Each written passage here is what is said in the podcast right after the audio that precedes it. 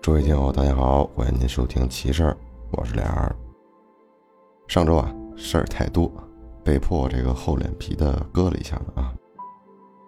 今天的第一个事儿呢，是一个大学生，然后在学校里遇见的，嗯，莫名其妙的一个东西，咱们听听啊。这个听友呢，化名叫做小明啊，是一名在校的大学生。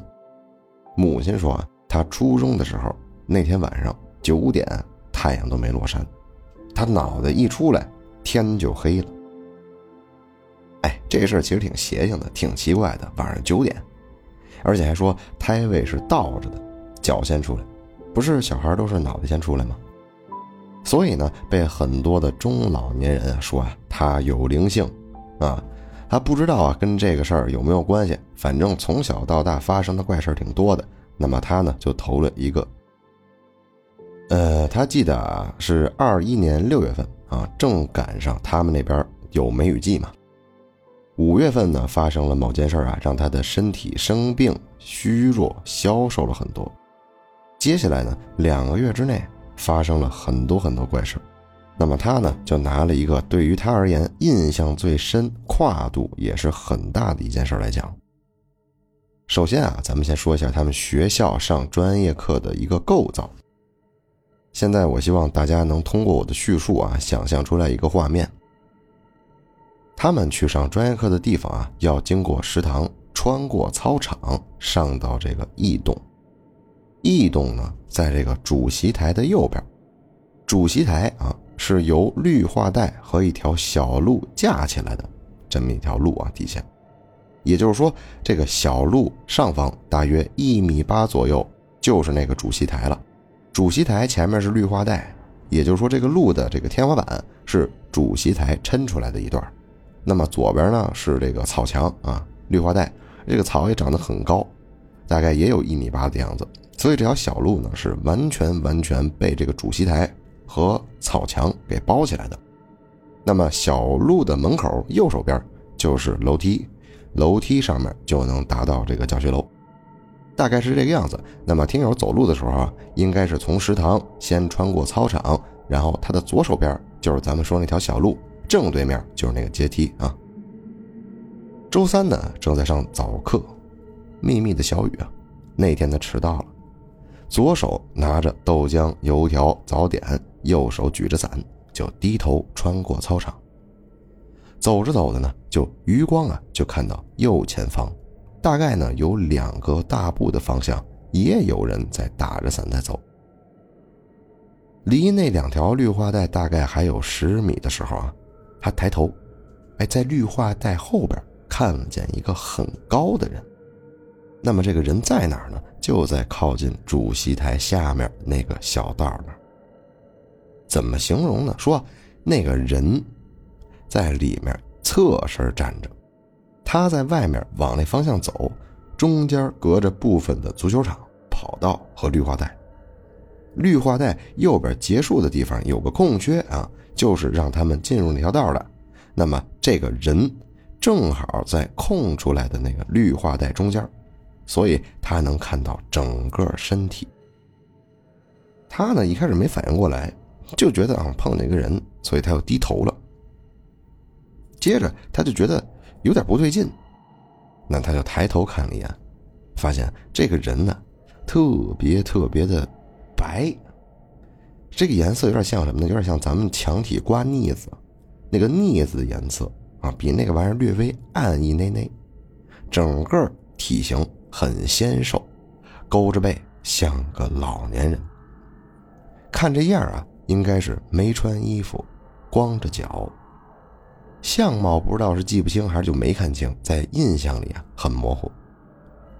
就当时啊心里琢磨着，哎呦，这是不是我们学校啊哪位老师的这行为艺术啊？干嘛呢？跟这儿，嗯，没觉得哪不对劲。他往前一边琢磨一边走，此时啊已经跟刚才右前方那个哥们儿打伞的人并排了。然后看了一眼这个哥们儿，发现他呀也看着这前面。那这哥们儿发现听友在瞄他。转身就看了他一眼，靠过来问了一句：“哎，那啥呀？听友也是一脸疑惑，不知道啊，可能谁把雕塑放那儿了吧？说完，他们俩就不再说话了。快要走近的时候，这个打伞的人突然就跑了，那他就硬着头皮只能继续往前走。当听友呢从这个人旁边啊经过异动走去的时候，眼睛往左边大概瞄了一眼，他说也就两三米的距离，能看到这个人呢，人体的肌肉、骨骼感，不过是灰白灰白色的。当时就背后有点发凉，觉得很不舒服嘛，心跳也是咚咚咚咚咚一直在打鼓。他一边走呢，越想越不对劲，越想越发慌。他想回去看一眼，他想再转头，可是这个时候总有感觉有一阵风在推着他后背，就赶紧往前走，好像意思就是别回头。可是那会儿只是下着星星的小雨，并没有那么大的风能让他推着走。走进异动啊，大厅里了，又好奇，说要不看一眼。这回一回头，那人没了。愣了好一会儿，就只能转头跑。跑到教室，看见老师同学，就觉得特别亲切。课后呢，他也问了好多同学，来教室的路上有没有看到一座雕塑啊？他们都说没看过。其实这事儿啊，就结束了。嗯，这个看一个奇怪的人影就结束了。其实大家想想，一开始啊觉得没啥，可能就像他说的，就是某个老师在做什么行为艺术吧。他那个皮肤那么白，没没准是往上涂的颜料什么的这样的。可是呢，他回想这件事啊，想到两个疑点：第一，这人呢就不是一个一般人的身高。前面刚才说的时候啊，已经说的很明白了，那个绿化带。就一米八左右高，那一米八，他呢说这个绿化带啊，跟那个人的胃差不多那么高。（括弧他们院校这么高的人是真没见过。）好，我估摸着也得两米、两米三这样的，两米一，我是没见过啊。第二，前面也说过，那段时间正值梅雨季。但是听友经过这个东西的时候，他的后背一点水都没有，他也没打伞。第三，跟他一块走路蓝色伞那个哥们儿为什么突然一下转身就跑，赶紧就跑了，一句话也没说，直接跑路了？他呢，是不是看到了跟听友不一样的？他所说的是那是啥呀？听友说的是。不知道啊，是谁把雕塑放那儿？那么，如果这个打蓝伞的哥们儿看见的不是雕塑，那他要是如果跑的话，那确实是头皮发麻，因为他会发现，我操，前面那是什么东西？我后边跟我这东西，他看着我，然后他还跟我说那东西是雕塑，可是我看的不是雕塑。嗯，可能是这么个意思。所以这件事呢，透着一股子奇怪的味道。第二件事啊，呃，另外一个听友的说，感觉啊，感觉这个世界上出现过一些 bug。几年前啊，他姐姐身上发生过一件很怪的小事儿啊，因为当时呢在假期他们俩天天都一块玩所以他对这个事儿呢算是印象深刻。是啥事儿呢？就是有一天姐姐接到家里人电话，说呢他姨父骨折了，在医院，让他去看看。那么他家人跟他说这个消息的时候。这姐姐当时打电话的时候还很平静的说：“啊，不是好几天前就跟我说这事儿了吗？你们还一块去医院一直帮忙啥的，都忙过好几天了。”啊，母亲很惊讶的是：“啥？今天刚出车祸骨折的呀？人才送去医院。”姐姐当场就懵了，这是第一件小事儿。大家如果生拉硬拽啊，可以说是这个之前这事儿他也不新鲜。比如说，呃。你记得这件事儿，后面发现哦不是这样，但是这就是你以前记的那个东西，也就是所谓的曼德拉吧。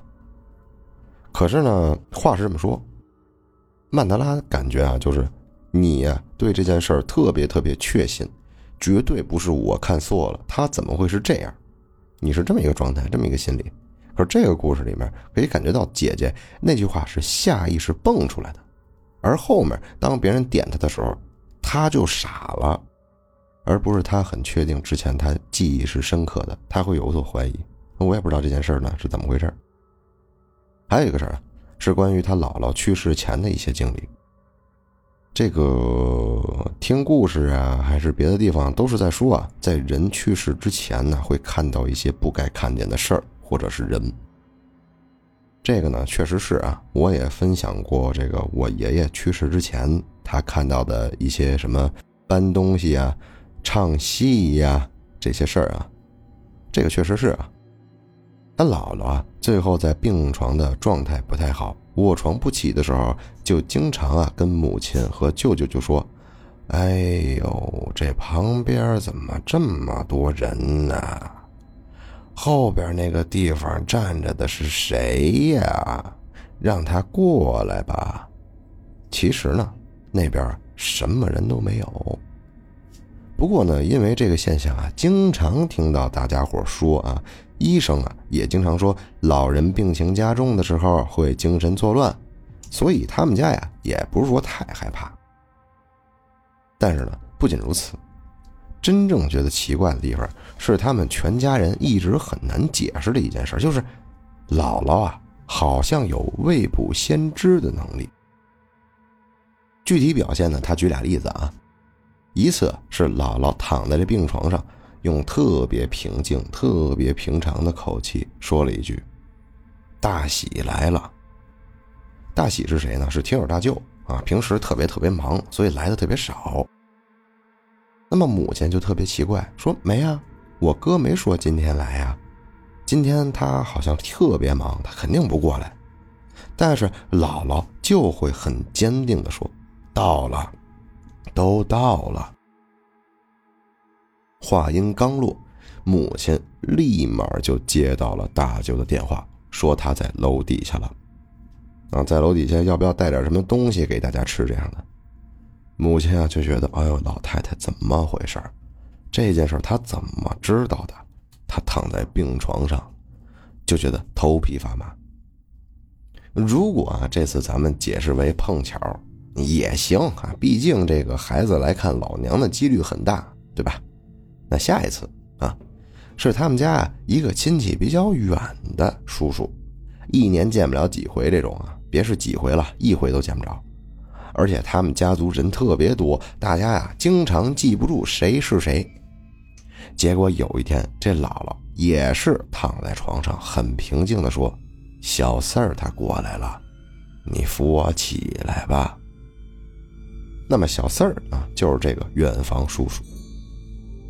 听友啊，非常非常的困惑。母亲啊也说没听说这事儿啊，他都没来问我病床号，他怎么能来呢？结果一会儿，这个叔叔就打开病房门，拿着水果来看望姥姥了。事先啊，可能是大舅发微信啊给发过他地址，但是绝对没有一个人在病房里对这姥姥说过这件事儿。但是他对具体的人和时间点儿都预判的特别精准。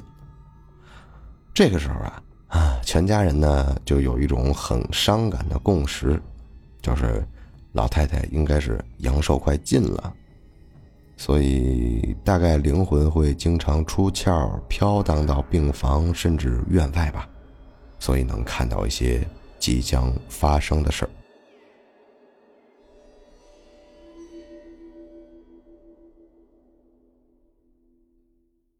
这事儿也有点意思啊！这种世界上的 bug，咱们说过很多很多了。像之前我提过最多的就是一个听友在看树发呆，突然那树出现马赛克了，啊啊，比如说咱们所谓的曼德拉效应，然后包括这种所谓的阈值或者是 bug，下意识的说出一些之前没有说过的话，或者说是做梦。啊，或者说你在办一件事儿，然后你会突然发现你在梦里好像见过这个场景。反正 bug 很多很多了，这个咱们还是现实一点啊，还是好好过日子。这些东西太玄之又玄了，先挣钱啊，先维持好自己的生活，咱再说别的玄的乎的事儿第三个事儿啊，是另外一位听友说目前碰到的鬼上身事件。这事儿啊，挺传统，相当传统，也不能说是母亲吧，就是家里这一系列的人呢，都碰见过类似的事儿。大概呢，在听友还在上初中的时候啊，他事发当天啊，应该是上学的，回来以后啊，听母亲和邻居阿姨聊天的时候说的这事儿。说啥呢？说隔壁街道的一个奶奶去世了。他们那边的规矩啊，是家里有人过世，在他们那边都是停灵七天啊，最后一天下葬。下葬前呢，要有很多很多的程序，需要很多帮忙的人，所以啊，基本是谁家有事儿，一个组都来帮忙。所谓一个组是啥呢？就是一条。或者是距离这个事发的家相邻两三条街道的住户，嗯，这是个规矩啊，大家都会来帮忙。男人们呢，干些体力活，或者说是跑跑腿啊，买买东西之类的。那么女人们呢，就是帮忙做做饭、刷刷碗这样的。啊，这个规矩还挺好的哈。下葬的前一天啊，大家呢都还在这儿忙活，忙活忙着呢，这听友隔壁的那个阿姨啊。叫宁姨，哎，突然开始浑身发抖，眼神呆滞，呆滞就呆滞吧，有点闹挺，闹挺不算吧，嘴里发出的声音也变了。这个宁姨平时说话啊，是一个嗓门特别大，声音特别尖啊，基本上是这么一个印象。但是这次啊，是一个老头的声音，苍老而又低沉。嗯，咱们说不出来啊，但是在他们那个村里，毕竟村就那么小，对吧？有熟悉的人，就一听啊，就听出来了。哦，这动静就是这家已故多年的老爷子的声音。那么反应过来的人啊，多多少少都觉得有点害怕，因为毕竟农村大多都信这些。那么大家呢，也都及时反应过来了，所以呢，就想这村附近请个先生。他们村呢没有特别大能耐的先生，有一个稍微这个懂点的，也是让他帮忙看看墓地选址啊。刚刚好那会儿正请这个先生吃饭，碰这么个事儿，所以有人呢就赶紧喊这先生过来了。但是先生确实能力有限嘛，把能用的方法都试了，什么红筷子夹中指啊，架火跨火盆啊，柳条抽啊什么的，能想到的都试了，没用。而且呢，这个好几个男的抓着那个阿姨的时候也是很费劲，劲儿很大。不仅如此，那个附身的老头还说啊：“你们这么折腾没用，疼的是这娃，不是我。”哎呦，这一听，女的都吓坏了，都离得远远的看这热闹。后来呢，这先生一看我给你使硬的，你不吃。那得，那咱就用怀柔政策啊，来点软的，啊，就问，哎呀，老爷子，您为啥要上这娃娃的身子呀？您是有什么事儿没有完成吗？哎，老头就说了，你们不要把这棺材放我屋里，你把它挪走。以前呢，可能是那屋子是他这个老两口住，后来呢，剩这老奶奶自己住。老奶奶过世了，棺材就放那屋里了。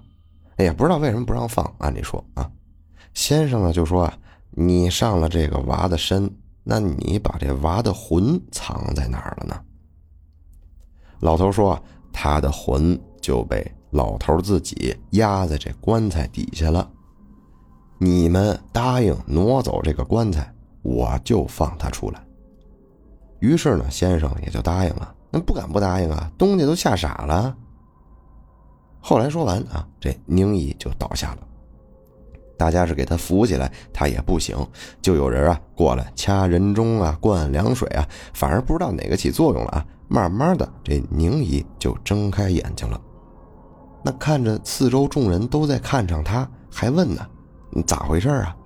啊，怎么在地上啊？怎么浑身这么疼啊？”大家呢就问他：“哎，你还记不记得刚才的事儿啊？”那这宁姨呢一脸茫然，什么都不知道。大家呢也没敢在现场给他解释，最终啊还是把这棺材挪到了堂屋。最后下葬完也就没发生过什么事儿。嗯，这就是相当传统的一个上身的事儿啊。还有一件事儿，是听友从姥姥那边听来的。姥姥小时候那会儿啊，家里兄弟姐妹特别多啊。姥姥家有四个孩子，三个男孩这家里本来条件就不太好，他孩子生太多，养不起了。那没办法呀，这太姥爷和太姥姥就琢磨商量了一下，说就打算把这个第四个孩子就送出去呗，就过继一下呗。那这第四个孩子啊是姥姥的弟弟。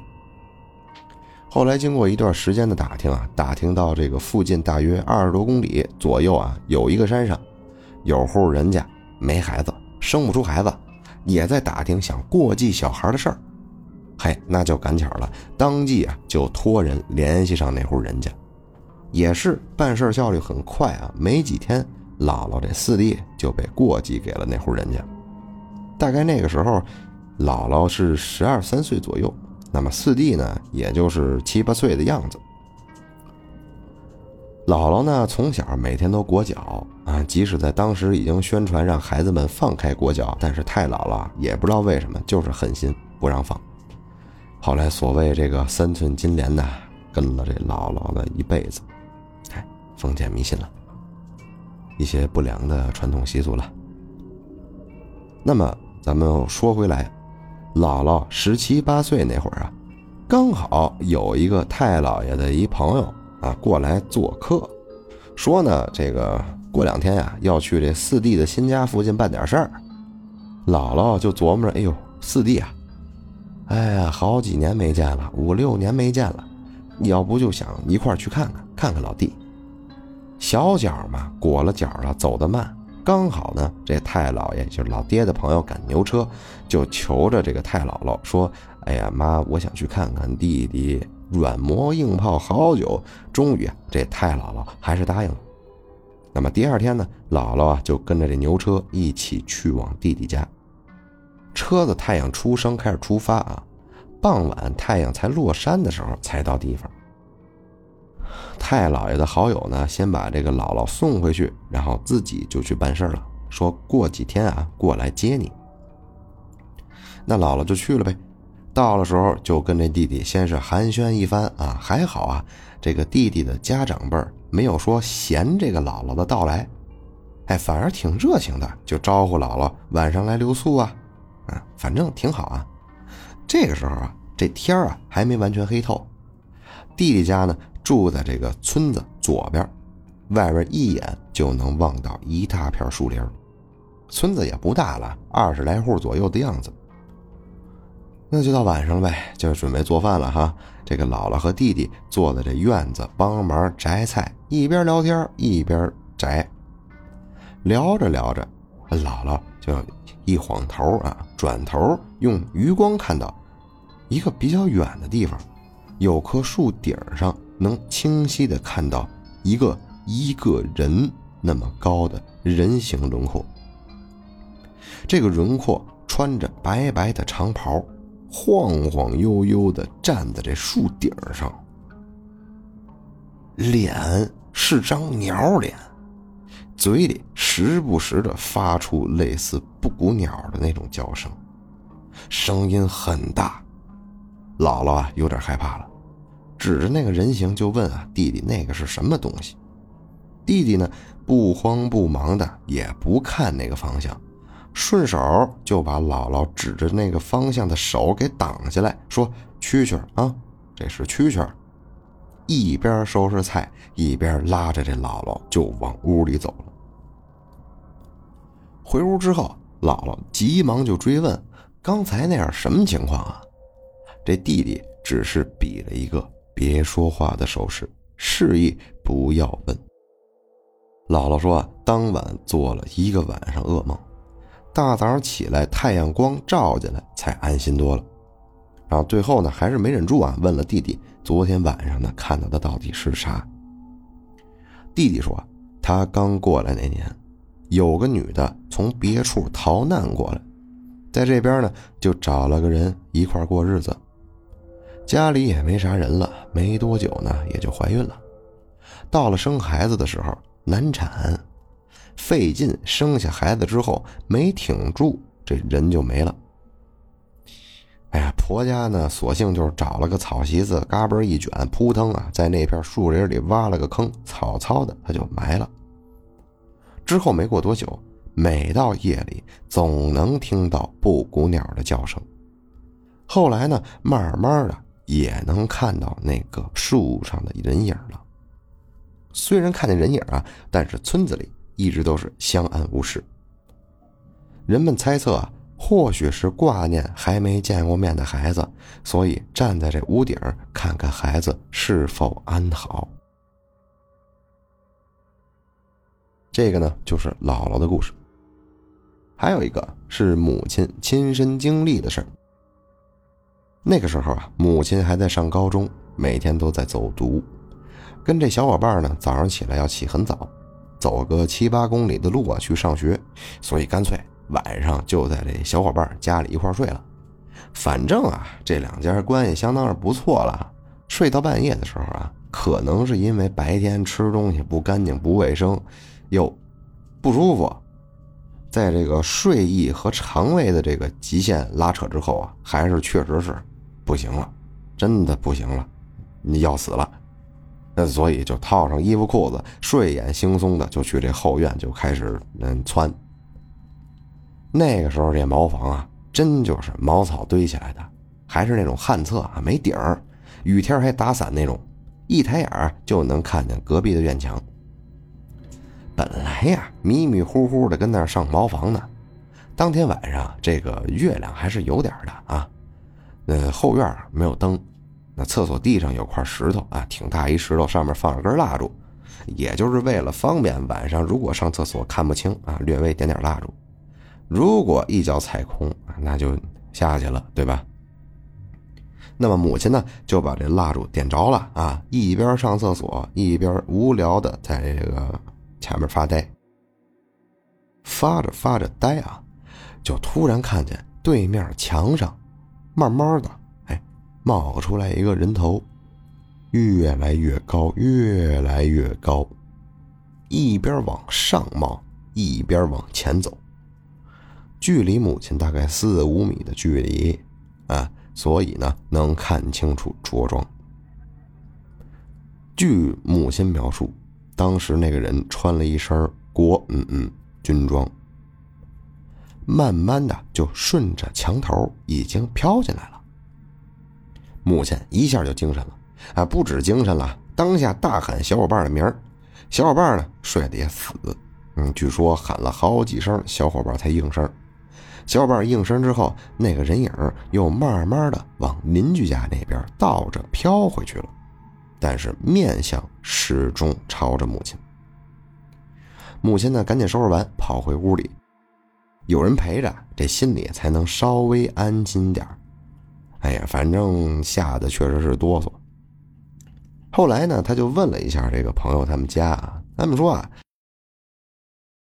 说呢，对面那个屋吧。是一对五六十的老妇人，那么他们呢？上一辈啊，也就是这个老妇人的爸妈啊，是这个在当国军的，后来呢战死了，死在哪儿不知道了，但是这边呢留了一个这个老爷子的衣冠冢，可能啊那天晚上听友母亲碰见的，就是一边撇呢啊，然后那个老爷子出来了。那想可能是想告诉他点什么，可能是自己的这个尸骨啊埋在哪儿啊，在哪儿这种，可能是。然后但是呢，看到这个人吧，小孩实在是太小了，再加上确实害怕，要不就算了，所以他就自己回去了。反正咱们也不好说哈。好了，再续一个啊，最后一个了。这事儿呢，来自于灵异公社。这个灵异故事是这样的啊，几年前啊。这个女人和老公买了新家，但是过了几个月啊，由于老公被迫在另外一个城市上班，所以家里只住着她和她的女儿。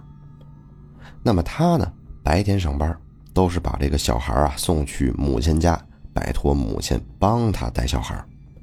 那么晚上下班呢，去这个母亲家把孩子接回来，再吃晚饭。回到家啊，几乎都是晚上九点到十点。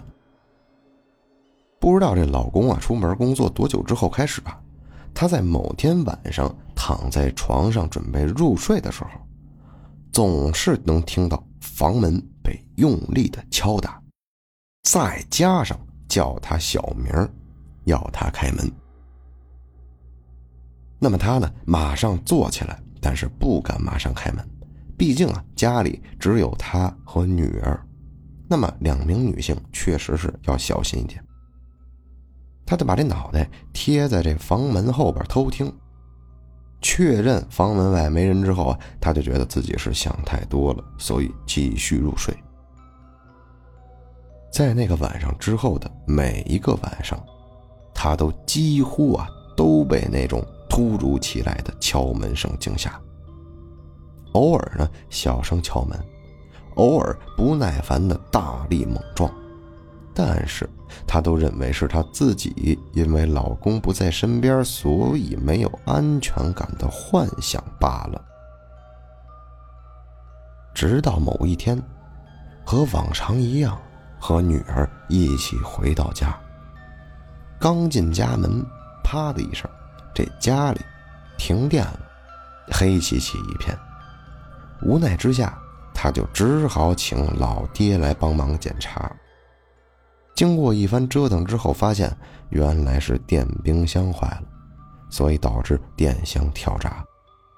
当时呢，只是觉得哎挺倒霉的，又得花钱买个新的冰箱。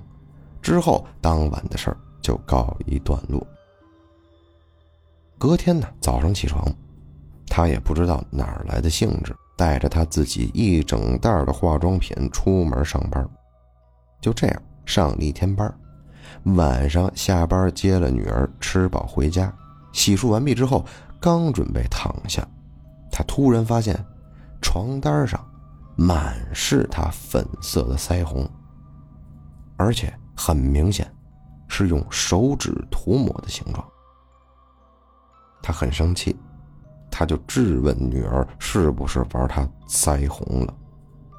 当然，女儿啊极力否认。那么他呢也相信女儿，毕竟啊今天女儿跟他一块儿刚回到家，于是就很懊悔，马上打开包包检查今天早上带出门的化妆袋，果不其然呐，这腮红被挖空了，类似那种人为用手指去抠挖的那样，凹了好几个洞。这个时候呢，大家也能感觉到啊。他上着班，上了一天班，刚回家，谁又是怎么样能从他包里把腮红抠出来，又给涂抹到他的床上呢？咱们不知道，那他呢也不想多去想。余光一瞥啊，又看到他的梳妆台，发现上面满是用手指挖过的腮红啊，就抹在这个化妆台上的这种痕迹。当下啊。鸡皮疙瘩掉满地，拍了照片发给老公，那老公还能做什么呢？只能说是安慰他说没事儿，可能是自己不小心涂到的。就这样战战兢兢的过了一个晚上。隔天睡醒，整个人格外疲惫。送了女儿去上学之后，回家继续睡回笼觉。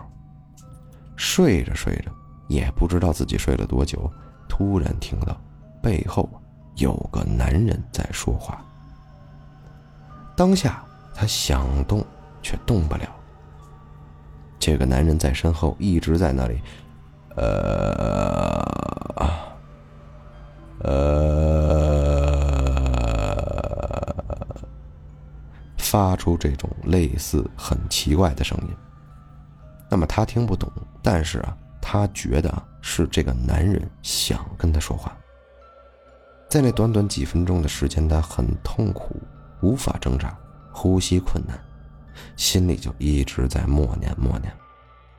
一瞬间，整个人又突然蹦起来，马上打开了房间的窗帘，之后，感觉那个痛苦且无法呼吸的感觉又来了。原来他并没有蹦起来开窗户，他还在他原本的位置，那个男人还在他身后，一直呃。他当下害怕极了，想自己会不会被掐死，因为他能感觉到这个男人在慢慢的靠近他。